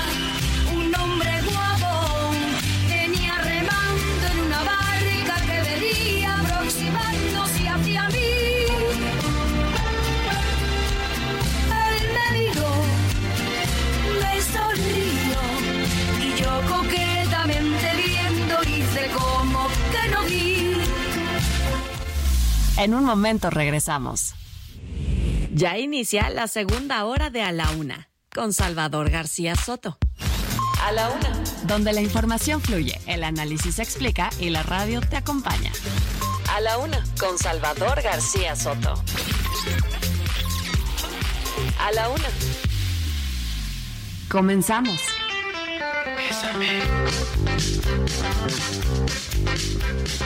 Bésame. Un beso. Dame solo un beso tuyo, deja al lado lo orgullo que no deja que te acerques un poquito a mí. Dame un beso aquí en mi boca, que tu boca me provoca y en mi vida vuelve loca, más no quiero que tú pienses que por conseguir que tú cumplas mis antojos y no miran a los ojos, tú sabrás si estoy mintiendo porque no es así. Es porque desde hace buen tiempo este amor por ti yo lo siento, tanto que te adoro de más. Necesito un beso, vamos dame un beso. No seas tan tímida, nena, nada te va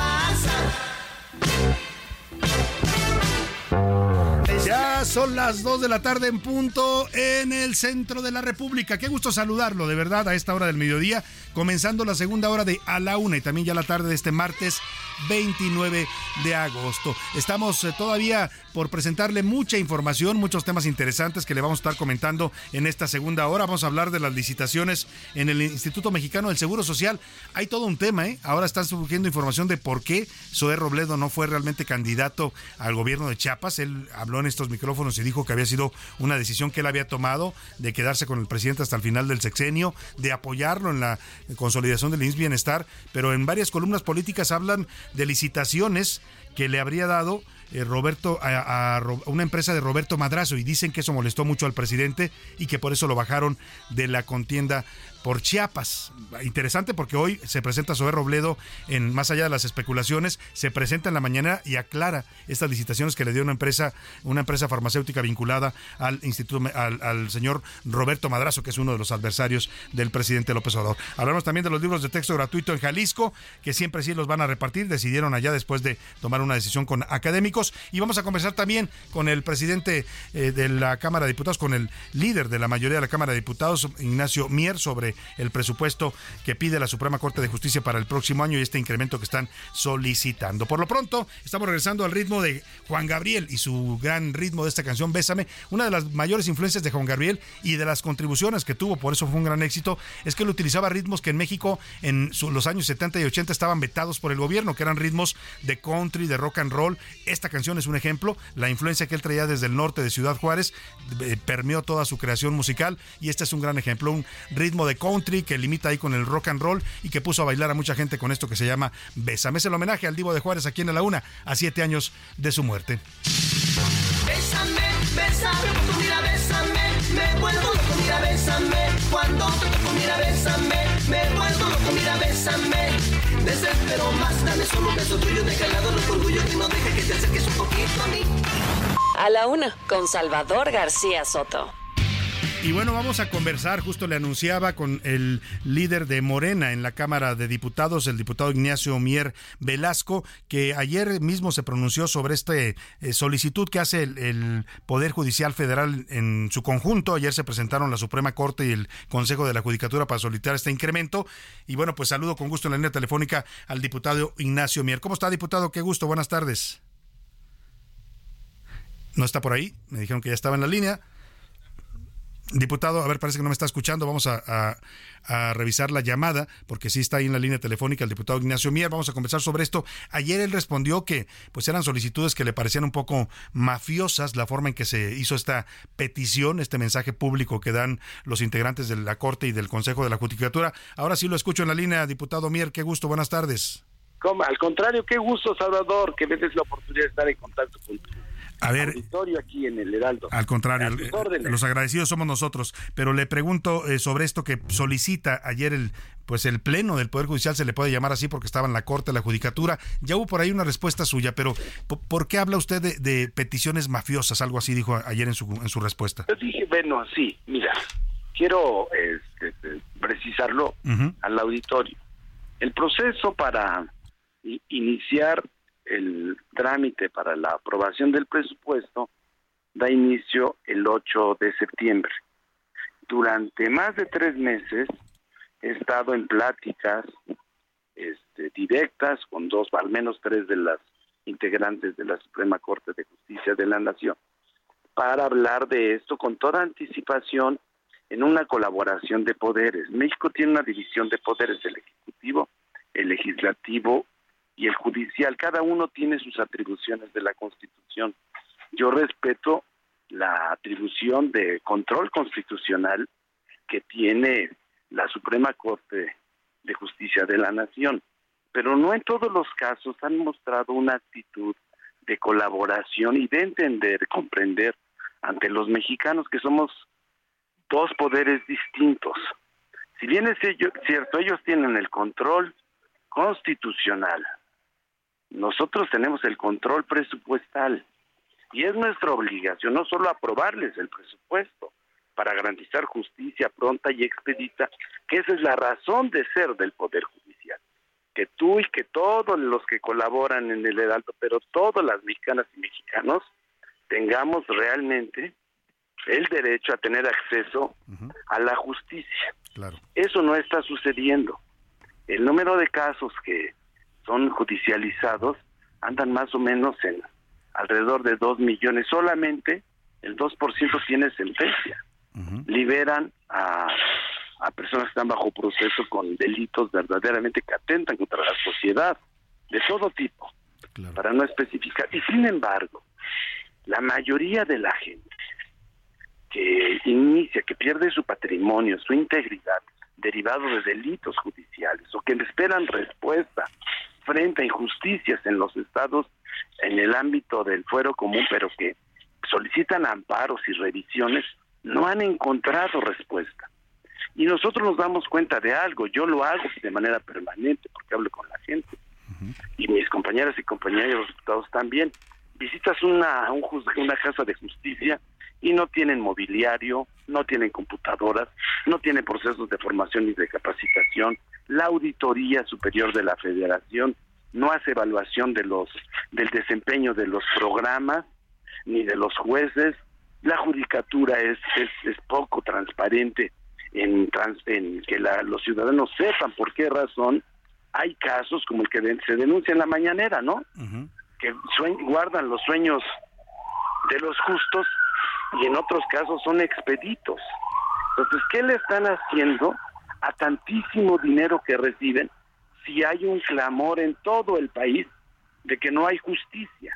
Ahora, y ayer casualmente, uh -huh.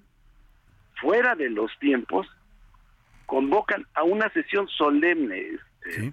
Salvador, eso uh -huh. es lo que la gente, eso es lo oprobioso, a una sesión solemne de los plenos, plenos de las tres este instituciones que forman el órgano que es el Tribunal, el Consejo de la Judicatura y la Suprema Corte de Justicia. Y dicen que lo están haciendo para garantizar que haya justicia, pero si no, no eh, eh, la, la, la razón de él no implicaría que no hubiera una transición democrática en, en México y que no se garantizaría el desarrollo del proceso electoral. O sea, ¿cuál es el, mensaje? Si no se los aprobamos, entonces no va a haber transición pacífica en México y democrática. Si no se los aprobamos, el- los salarios estrafalarios, porque también mienten, Salvador. Tú, como yo, como todos, somos gente que trabaja, que recibimos un salario. El salario de ellos, su sueldo, está fuera de la Constitución y se ampararon. Pero como son juez y parte, se amparan a ellos mismos, ¿no?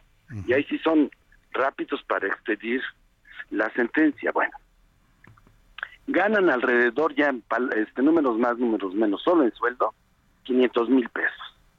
Y tiene un incremento nominal, nominal, de casi 10%, es decir, se van a incrementar 50 mil pesos mensuales. Eso es lo que están solicitando.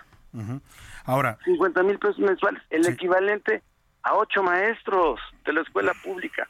A propósito, Claro. Ahora, diputado, yo lo escucho sobre esta, este argumento de no hay justicia en México, no hay, no hay transparencia en el uso de los recursos del Poder Judicial, pero esta, esta parte de la justicia, sí, una parte la lleva el Poder Judicial, que, que es el que eh, juzga y sentencia, pero la otra parte la llevan la- las procuradurías o las fiscalías de justicia, que también mm, los jueces dicen, bueno, si me entregas un caso mal armado, si no, si no me das elementos para sentenciar a- al acusado, pues ¿cómo lo hago? O sea, creo que no toda la Ahí problemática de la justicia en México es del Poder y tienes toda la razón. ¿No? Tienes toda la razón, tienes ahí toda la razón. ¿cierto? Y es lo que yo he observado. Claro. Ahora, el soberano es el pueblo. El Sí. soberano es el pueblo. sin duda. ¿Por qué no se comunican? ¿Por qué no hay reuniones de evaluación? ¿Por qué no revisan los protocolos? ¿Dónde dice que está prohibido que haya reuniones de colaboración entre los poderes y entre los estados? si somos una federación y la federación la integran los estados de la República. Claro. Y, y hablando de eso, La- las respu- ¿por qué, no, eh, ¿por qué no se reúne usted con eh, la presidenta de la Corte y dialogan sobre esta propuesta? Yo le he hecho invitaciones públicas y le he hecho invitaciones oficiales. Yo le tengo un gran aprecio, debo decirte. Yo la respeto, o sea, como primero como mujer, segundo como se- servidora pública y tercero como titular de uno de los poderes de nuestro país. Y precisamente por eso, porque está abierto ese canal, porque recibimos a tres, uno de ellos iba en representación de la ministra, quedó abierto el camino para dialogar, para revisar el capítulo 1000, para revisar el presupuesto multimillonario de la Suprema Corte de Justicia de la Nación, que está integrada por solo 11 ministros. Le di incluso una encuesta, como el 90% de los mexicanos se siente ofendido por esos salarios y esos excesos, y que lo pudiéramos platicar. Ayer mismo les volví a hacer la invitación pública, porque como yo lo hago de manera respetuosa, por oficio, pero la respuesta la escucho en los medios de comunicación a través de esta sesión solemne, fue que yo di una respuesta también pública, porque lo dicho, o, o nos comunicamos como nos es nuestro deber y responsabilidad de que se sienten quienes tienen delegada una responsabilidad directa o indirecta. En el caso de los diputados, por el voto. En el caso de los ministros, una elección indirecta por decisión del Senado de la República, propuesta de la terna que manda el Ejecutivo. Pero independientemente de cómo hayamos llegado a la silla, nuestra obligación es representar al pueblo, a la gente. Así es. Y los diputados son la representación genuina de la voz de los ciudadanos. O sea, cuando hablas con un ciudadano de movimiento ciudadano, un diputado o diputada, están representan- representando al 9% de los mexicanos que creen que, el movimiento ciudadano es una buena opción. O cuando platicas con los 70 del PIC, 17% de los mexicanos consideran, es la voz del 17%. así es. Nosotros, Morena y los celebros, somos el 58%. Esa es la razón, la naturaleza de la representación popular. Entonces, ¿Con quién debe de presentarse? ¿Quién tiene una función delegada de manera indirecta? ¿Un ministro? Pues con los representantes populares. Deben porque además dialogar con ustedes, ¿no? Y hacer la propuesta de manera Eso formal, es. más allá de la presentación Y pública. no dice lo han hecho. No lo han hecho. Y yo Ahora, no voy a caer en descalificaciones, pero sí tampoco lo decía ayer, Salvador, y gracias por la oportunidad de permanecer impávido, porque es mi responsabilidad. Y me queda solo un año de esa responsabilidad. y Después, pues, si llega otro que no dice nada, bueno. Pero mientras, este, yo tengo que hacer valer primero que existe el poder legislativo y segundo, que somos un poder que tiene como atribución constitucional y representación del pueblo cuidar los centavos y los pesos que son del pueblo de México. Es decir, diputado, que más allá de pues estas eh, diferencias políticas que es evidente que existen eh, eh, y de esta falta de diálogo directo, como usted dice, de que ellos no hayan seguido, el- ellos finalmente van a presentar una solicitud formal de presupuesto porque lo tienen que hacer, como dice usted, a partir del 8 de septiembre. Esa solución, esa solicitud, ¿cómo se va a tratar? Ya adelantaron que van a pedir un 4% de aumento, lo va a analizar la Cámara y bajo qué criterios, ¿Va- criterios políticos o criterios realmente financieros. No, lo vamos a hacer con criterios constitucionales, primero. ¿Cuál es la obligación que tiene el Poder Judicial frente al pueblo de México? Garantizar justicia pronta y expedita. Para garantizar la justicia pronta, ¿qué requiere? Una estructura de 55 mil trabajadores, cuántos proyectistas tienen, cuántas sentencias tienen que tramitar, requerimientos más que, que se requieren para cumplir con la función, y no al revés. ¿Cuánto necesito en mi fideicomiso para seguir ganando 50, este, 500 mil pesos mensuales, más 500 mil pesos para contratar a quien yo quiera? Y luego mi compensación, si no le alcanza, entonces el fideicomiso, porque sabes que es lo grave, y eso es mi, mi principal preocupación, es que ese fideicomiso de 22 mil millones de pesos no se crearon de la nada, no se crea por el Espíritu Santo. Esos son el dinero que le quitan a los juzgados, que le quitan a un notificador, a un proyectista, a un secretario, a un auxiliar. ¿Ese dinero de dónde sale? De esos 22 mil millones de pesos. ¿Por qué no le explican al pueblo de México para qué lo usa? 22 mil millones de pesos representaría darle el incremento a 3 millones de personas que sufren una discapacidad en México. Pues Eso es, y ganan 500 mil, nada más por empatía. Ese es- ese es es tantita consideración con el pueblo de México. Bueno, pues ya estaremos. Decir, bueno, nosotros en el capítulo mí no nos vamos a subir el sueldo. Ya, nos quedamos así cinco años, 500 mil pesos. nos-. Pero no, no se ve en todo lo que yo pude revisar y en toda la opacidad, poca transparencia que tiene, porque además, te voy a decir algo, tú puedes pedir datos de cualquier otra de las instituciones del gobierno, que somos servidores del pueblo de México, le puedes preguntar cualquier cosa de cuánto ganan y qué gastan. Sí, sí, sí. Pregúntale por transparencia A la qué es lo que hacen con los fideicomisos, qué es lo que hacen con el dinero en la Suprema Corte de Justicia y en el Poder Judicial. No lo hacen, ni siquiera la auditoría le reportan. Aunque estarían obligados también, ¿no? Por la Constitución a, dar, a dar información. Pero, pero ahí viene el miedo y viene la amenaza. Cuando tú alzas la voz, pues ya, ves, ya, por eso yo decía qué mensaje es eso, que nos van a meter a la cárcel, que van a fallar en contra nuestra, por eso llevaron a los magistrados. Ese es el mensaje siciliano que nos quieren dar. Pues ahí está lo, que- lo que lo que se está respondiendo. Eso es lo grave. Eh, Vamos a estar muy pendientes de ya cuando comience el proceso formal y también el análisis que haga la Cámara de Diputados esta solicitud. Y yo reitero, Sí. este Salvador, con toda la honestidad y con toda la oportunidad que me dan, quieren platicar, los volvemos a invitar que vayan. Ujú. O Pero sea, si hay, si disposición al diálogo, digamos, soberbia. al diálogo entre poderes. Sí, no conmigo, sino con la Junta de Coordinación Política, con los diputados presidentes de la Comisión de Hacienda y la Comisión de Presupuesto. Es plural, no son de Morena. Claro. El presidente de la Junta de Coordinación Política, por ejemplo, no va a ser de Morena. Lo hablaba ayer con él. Que venga, que nos expliquen. No es posible esa falta de empatía, esa falta de sensibilidad. Porque si estuviéramos, este, y con eso concluyo, Salvador, y gracias por la oportunidad.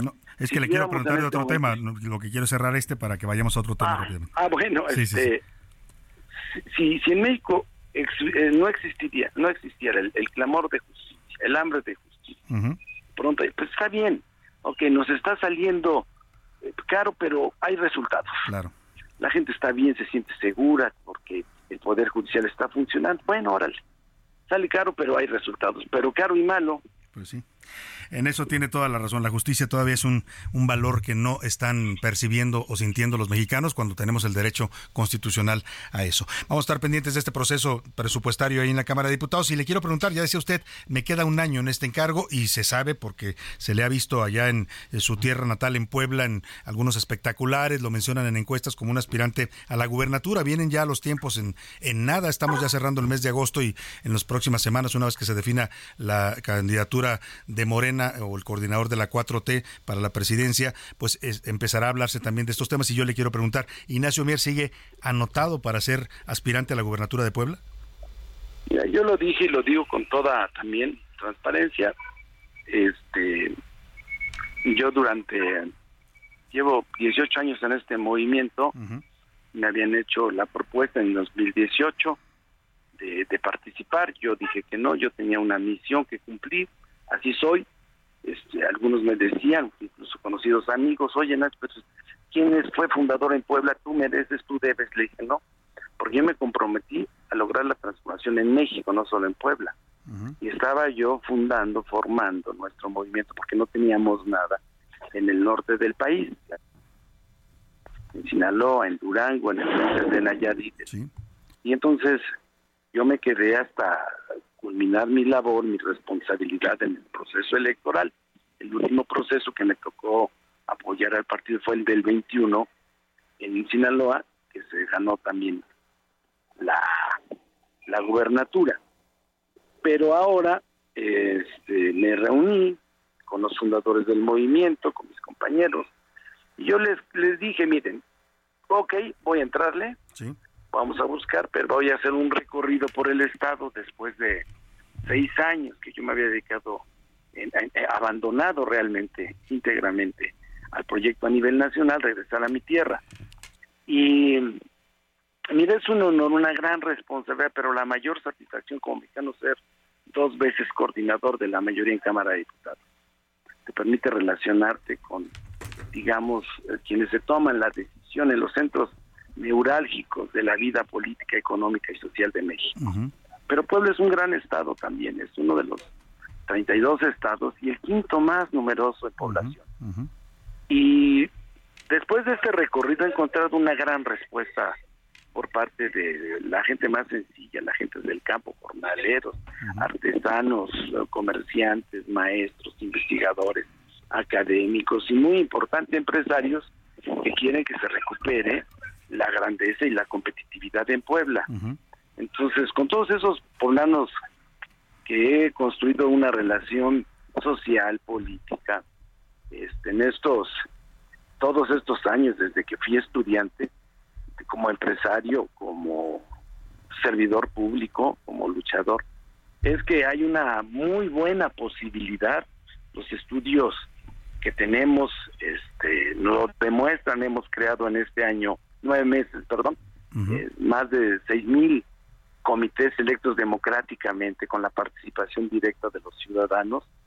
Gracias a las promotoras y promotores, tuve una reunión con los promotores microregionales que tenemos 2.490.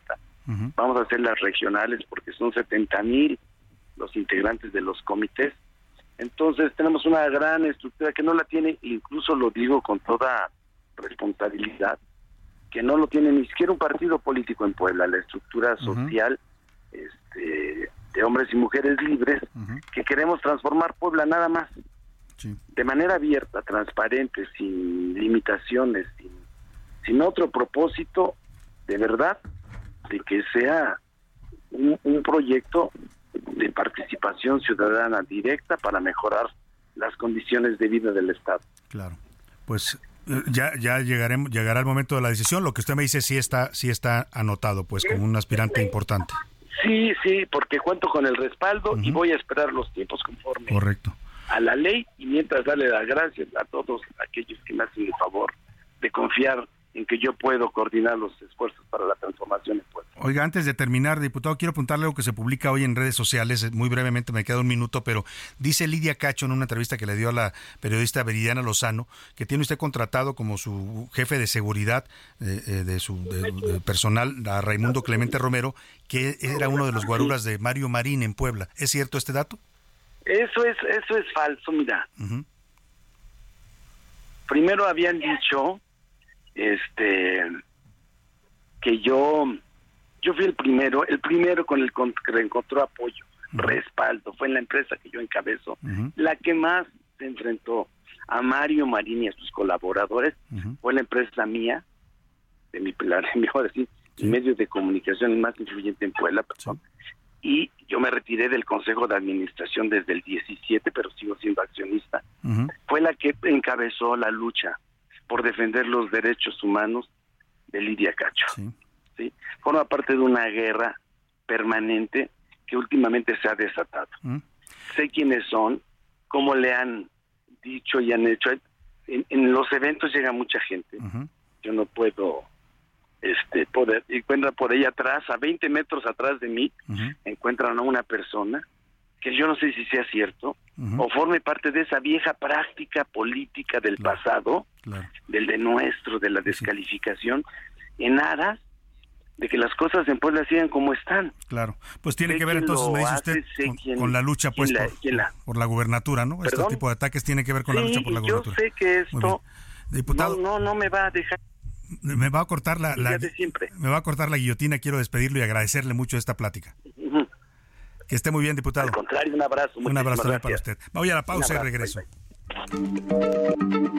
Heraldo Radio, la H se lee, se comparte, se ve y ahora también se escucha.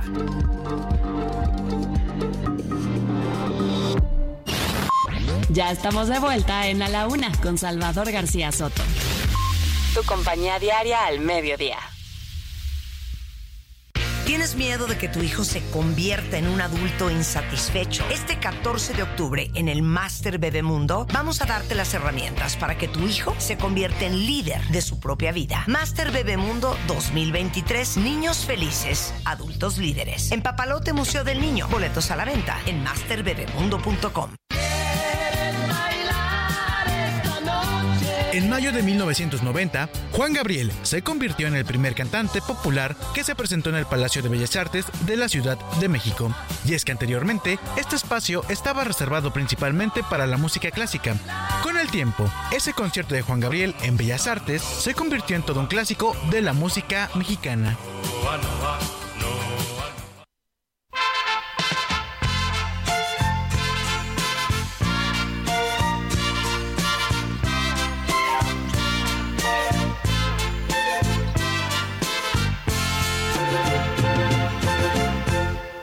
Pareces tanto a mí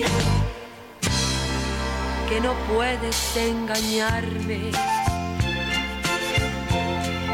Nada ganas con mentir, mejor dime la verdad. Sé que me vas a abandonar y sé muy bien por quién lo haces. ¿Crees que yo no me doy cuenta? Lo que pasa es que no quiero más problemas con tu amor. Que te vas a ir con ella.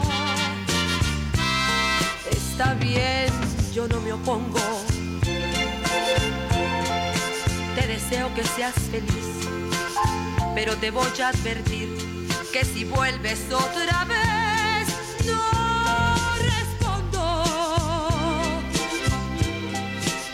que yo no me doy cuenta. Lo que pasa es que no quiero más problemas con tu amor. Seré una tonta que le quiere y que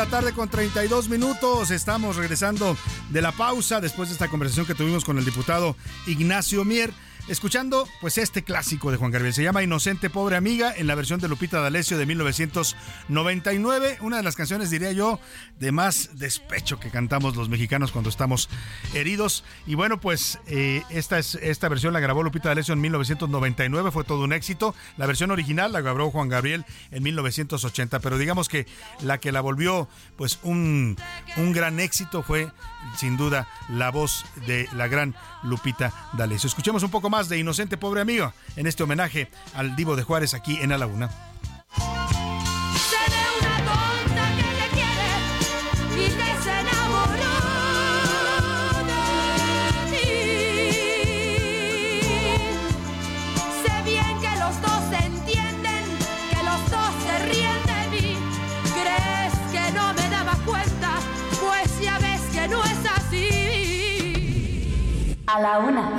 Salvador García Soto. El ojo público. En A la Una tenemos la visión de los temas que te interesan en voz de personajes de la academia, la política y la sociedad. Hoy escuchamos a Maite Azuela en Romper la Confusión. El ojo público. Muy buen día, Salvador. Me da mucho gusto saludarte como todos los martes a ti y a nuestro auditorio. El día de hoy creo que vale la pena que platiquemos sobre la reacción de Alejandro Moreno ante Beatriz Paredes. Creo que siendo un líder del partido y sin filias ni fobias es inaceptable lo que hizo ayer. Y es que a pesar de que hay un resultado oficial, ayer Alejandro Moreno dio una entrevista banquetera ante un medio de comunicación y bueno, aseguró que las encuestas no favorecen a Beatriz Paredes. Salvador, desde hace varias semanas, las encuestas no favorecen a Beatriz Paredes frente a Xochitl. No es algo nuevo. Lo nuevo es por qué el líder del Partido Revolucionario Institucional decide hacerlo público y en una banquetera. Difícilmente apostaba por un crecimiento o ya se dio por vencido o quizá está más bien negociando algo que solo él conoce. Porque si sabían que las encuestas no la favorecían, la expone de esa forma. La propia Beatriz Paredes pide esperar los resultados de las encuestas que mandó a hacer el frente antes de que se tome cualquier decisión. Lo dicho por Beatriz denota que ni siquiera le consultaron. ¿Qué partido político deja fuera una decisión tan importante a la protagonista, a la que está dando la batalla en los debates, en las entrevistas, como si se tratara de dos entidades distintas? Alejandro Moreno ya listó las maletas del PRI y ha dejado varada a Beatriz Paredes. Por mucho que busquen edad, unidad, eso no se hace. Supuestamente la prioridad es justamente mantener pues en una cadena y hacia el mismo sitio al Frente Amplio, pero parece que Moreno seguirá estirando la liga hasta el final para negociar pues algo que le va a beneficiar probablemente a él. Desde mi punto de vista, Paredes ha hecho un papel político digno de esta contienda para representar lo poco que ha dejado Alito Moreno y varios de los hombres poderosos dentro del partido. No merece que le paguen así en la recta final. Al menos habría que esperar el resultado oficial. En fin, estaremos al tanto de ello, Salvador. Nos escuchamos el próximo martes. Último minuto en A la Una, con Salvador García Soto.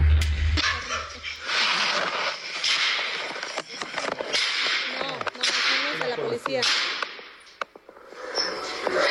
Qué bárbaro.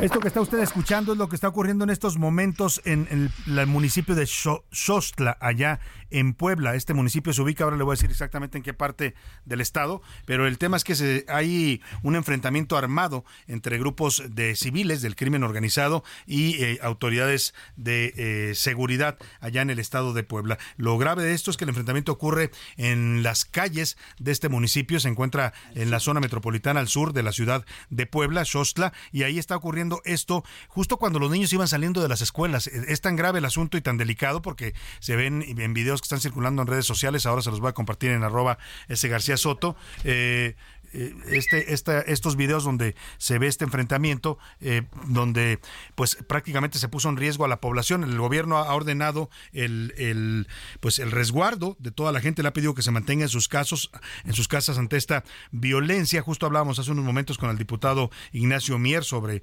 Puebla, y bueno, pues lo grave, insisto, es que esto está ocurriendo justo a la hora de salida de los niños de las escuelas. Todavía se desconoce si hay heridos o muertos, pero vamos a preguntarle a nuestra corresponsal Claudia Espinosa allá en el estado de Puebla ¿Qué está ocurriendo en Xostla? Claudia, platícanos. Buenas tardes. Gracias, Salvador. Te saludo con gusto a ti y a todos los amigos del Heraldo Media Group. Como lo comentas, alrededor del mediodía, pues se dio a conocer este enfrentamiento entre cuerpos de seguridad de la Fiscalía General del Estado y de la Guardia Nacional ahí en este municipio para que se ubique más la población. Es una zona industrial eh, muy pegada a la autopista México-Puebla, zona metropolitana prácticamente, muy cerca de la eh, capital y de los municipios considerados como conurbados a esta. Este enfrentamiento hasta el momento, y todavía estamos esperando la confirmación oficial de las autoridades podría haber dejado por lo menos tres presuntos delincuentes detenidos, pero también se habla de cuatro eh, instantes de los cuerpos de seguridad, no se ha dicho de cuáles lesionados por el enfrentamiento que se dio, como te decía, al mediodía en las calles, justo en las calles de la cabecera municipal de Xostla. La presidenta municipal Guadalupe Sinyacán Peregrina, a través de sus redes sociales, emitió un comunicado en el cual, pues en el video, ella misma está protegida con un chaleco antibalas y señala que, bueno, pues este enfrentamiento derivó de un operativo para detener a presuntos delincuentes por el robo de una unidad de carga. De, es lo que se sabe hasta el momento. Hay otra versión. Ayer, eh, se me, eh, en el transcurso de esta semana y en la mañana lo había dicho el propio secretario de Seguridad Pública Estatal, Daniel Iván Cruz Luna, se había detenido a dos personas en este municipio por presunto tráfico de personas. Son las dos versiones que circulan. Las autoridades pues no han confirmado oficialmente por qué fue este operativo que derivó en la balacera.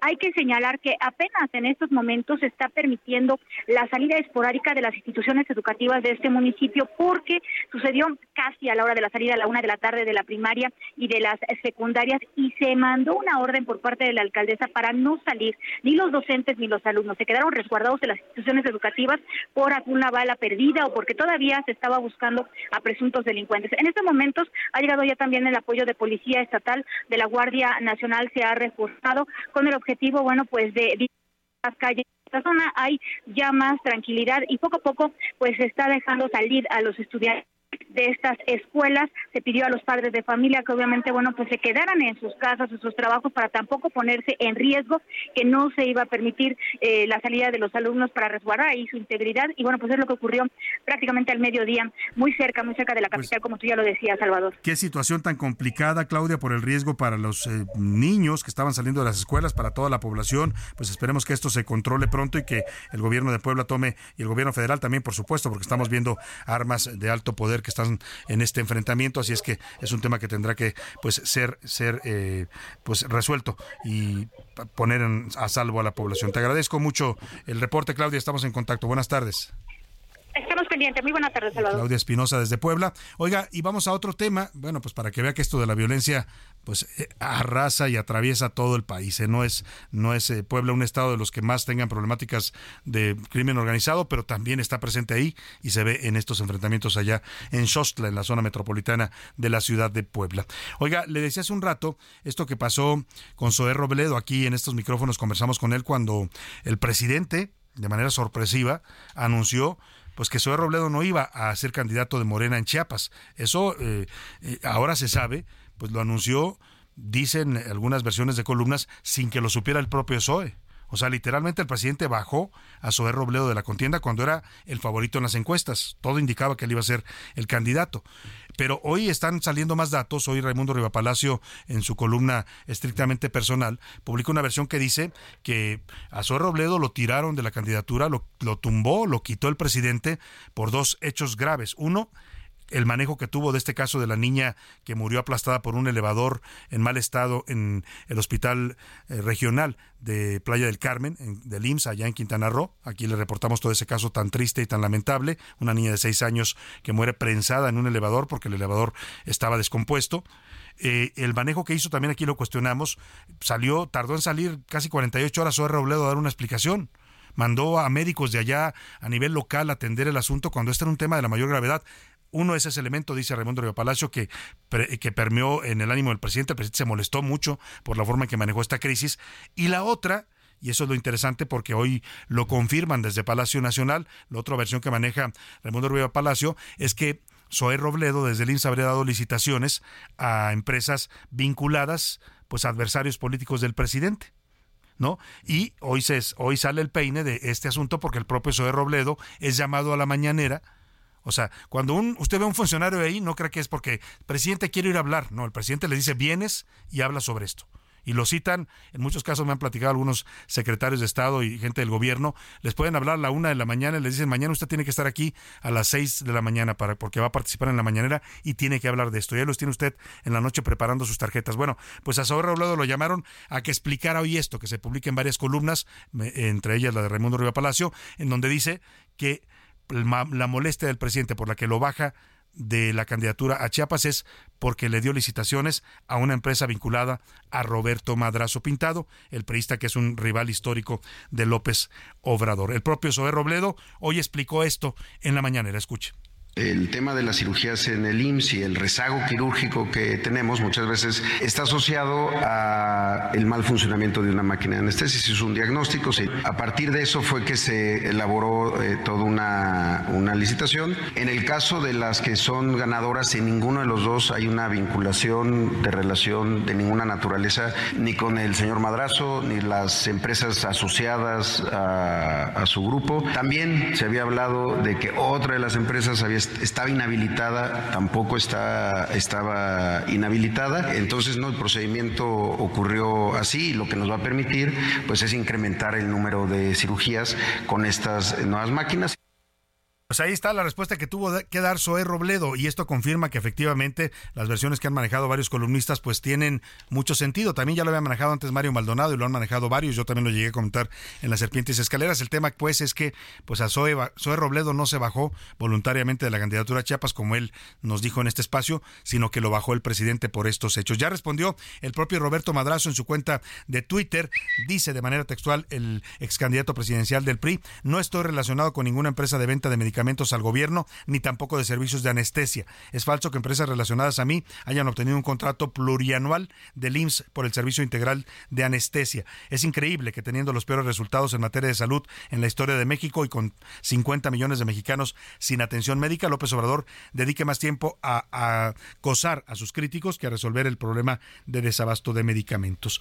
Ahí está este asunto político, pero sin duda importante e interesante por lo que hay detrás y lo que se está revelando sobre este tema de Zoé Robledo, el director del IMSS, y su fallida candidatura al gobierno de Chiapas. Vámonos a otro tema rápidamente. En Jalisco, el gobernador Enrique Alfaro anunció hoy, después de una reunión que tuvo con expertos de la Universidad de Guadalajara, que eran todo un consejo de académicos de la UDG, de, la Secretaría de Educación Estatal, para analizar si, si iban a distribuir o no los libros de texto, a partir de un análisis detallado de su contenido. La conclusión, dice Enrique Alfaro, que sí hay errores en los libros, pero que aún así el gobierno de Jalisco los va a distribuir en las escuelas de primaria eh, eh, de la Secretaría de Educación Pública. Escuchemos. Todos en esta mesa entendemos y en las distintas mesas en las que hemos participado y en las que han participado una gran cantidad de actores, que los libros de texto tienen errores, tienen cosas que mejorarse, tienen algunos problemas incluso estructurales, pero que desde cualquier perspectiva es mejor que este ciclo escolar se desarrolle con esos libros en las escuelas que no tenerlos. No existe hoy un impedimento para la distribución de los libros de texto gratuitos autorizados por la Secretaría de Educación Pública del Gobierno Federal y por el contrario, el Gobierno del Estado está obligado a garantizar su distribución de manera oportuna, completa, amplia y eficiente. Ahí está lo que dijo el gobernador. También habló Ricardo Villanueva, el rector de la Universidad de Guadalajara. Ya le decía que esta es una decisión conjunta que tomaron el gobierno de Jalisco y la Universidad de Guadalajara después de analizar el contenido de los libros de texto. Dijo el rector que debe discutirse a profundidad el tema para tener una certeza educativa, pero mm, eh, no están obstaculizando la distribución de los libros, aunque sí pide que se discuta su contenido y el nuevo modelo educativo que propone la SEP. En la Universidad de Guadalajara creemos que en un tema tan importante como la educación básica se debe discutir con verdad y con objetividad. Un grupo de 32 especialistas del Instituto Transdisciplinar en Literacidad de la Universidad de Guadalajara, además de cuatro profesores de educación básica, tres expertas en literatura infantil y tres ilustradores, se sentaron a revisar página por página estos libros de texto. Los deportes en A la Una con Oscar Mota.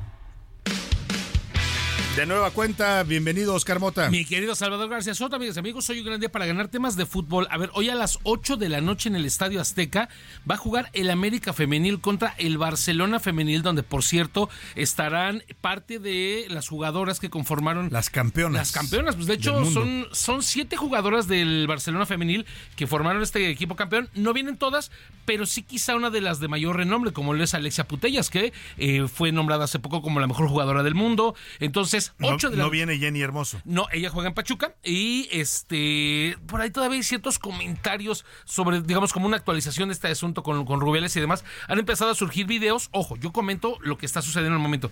Han empezado a surgir videos donde están las jugadoras campeonas del mundo, obviamente entre ellas Jenny Hermoso.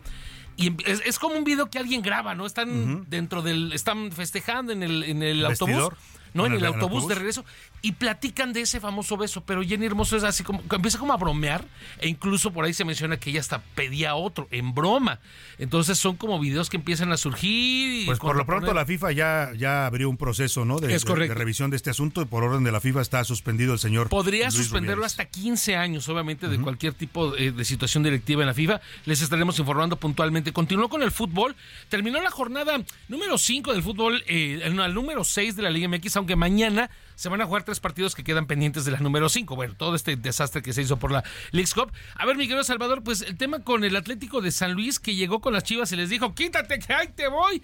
Y ahora el Atlético San Luis es líder de la Liga MX, lo han ganado muy bien. Después vienen nuevamente las Chivas, luego el Juárez FC, posteriormente los Pumas y el América. Los dos equipos de, de Nuevo León, tanto Tigres como Monterrey, perdieron en esta jornada. Ganó Cruz Azul, empató el América que le sigue costando el tema del arranque, no le está yendo muy bien con eh, Jardiné, que por cierto era entrenador precisamente del equipo Atlético San Luis. Entonces, pues por ahí le está costando un poco al América. Y reitero, pues el San Luis le dijo, comper a tus chivas. Por lo menos esta jornada, no sabemos qué lo Perdón, por lo menos. eh, Perdón, por lo menos en esta jornada, pero bueno, a tus Pumas les fue bien el fin de semana. Eh, ya por fin gan- ganaron 2 a 1 al equipo de Tigres, eh, precisamente en el Estadio Olímpico de Ciudad Universitaria, donde por cierto, y la gente que obviamente pudo ir, a quien se comunicó aquí con que nosotros. regalamos boletos. Es correcto, porque además se estrenó hace un par de semanas una nueva, cada que nota Pumas, un nuevo festejo con goles y demás, que muchos me decían, oye Oscar, pero si los Pumas juegan a las 12, ¿a qué hora van a utilizar este alumbrado? Bueno, ya van dos partidos que son en la noche, el que fue un viernes a la noche y este en la tarde, entonces,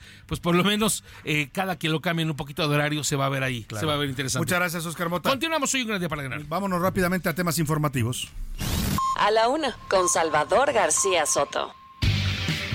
Vamos rápidamente hasta Chiapas porque se está reportando una emboscada a un grupo de hombres que viajaba en un camino de terracería, esto en la sierra de Chiapas, en los límites con Guatemala. Hay, eh, al parecer, pues hechos graves en este asunto. Lisette Coello, te saludo allá en Tuxtla Gutiérrez. Platícame qué está ocurriendo con esta emboscada y qué consecuencias tuvo. Salvador, buenas tardes. Efectivamente, como lo comentas, la mañana de este martes se registraron enfrentamientos armados y bloqueos en al menos ocho municipios de Chiapas, dejando como saldo seis personas fallecidas. De acuerdo a testigos, las seis personas que perdieron la vida fueron agredidas a disparos en el tramo carretero Chicomucelo-Siltepec, a la altura de un lugar denominado Malpaso. Estas personas que no iban armadas y solo llevaban ropa en sus mochilas, iban a bordo de una camioneta Tacoma color negra, cuando sorpresivamente fueron emboscadas a tiros por un grupo de hombres armados.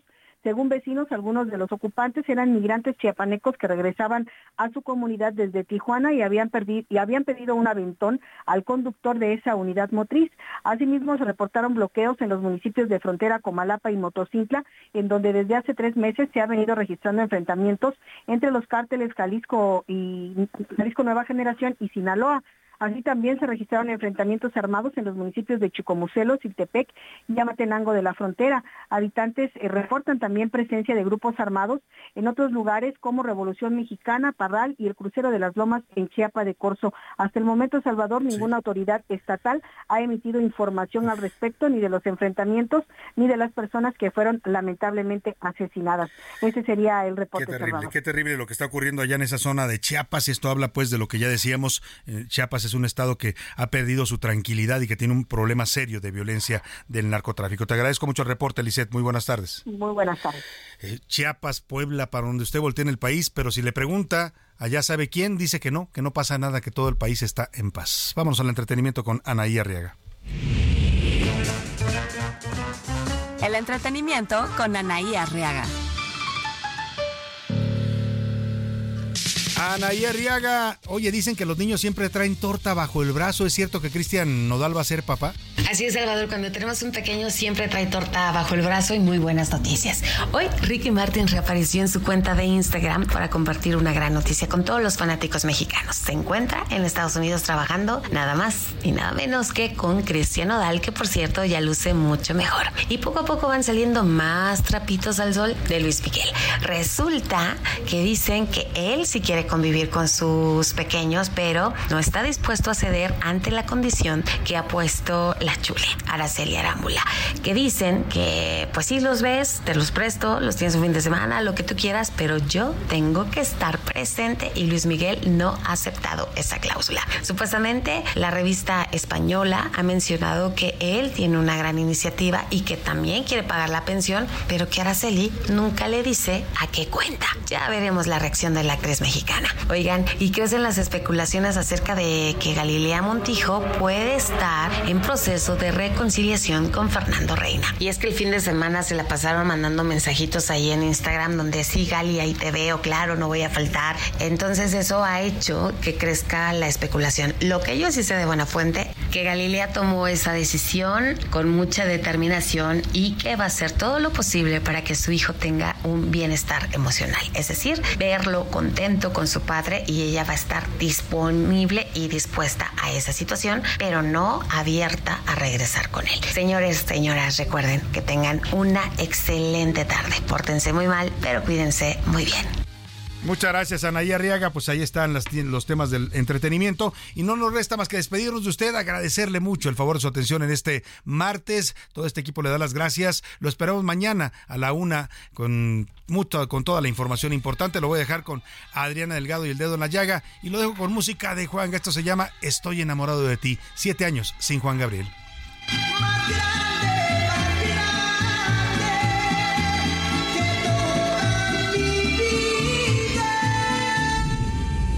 Hoy termina a la una con Salvador García Soto. El espacio que te escucha, acompaña e informa. A la una con Salvador García Soto.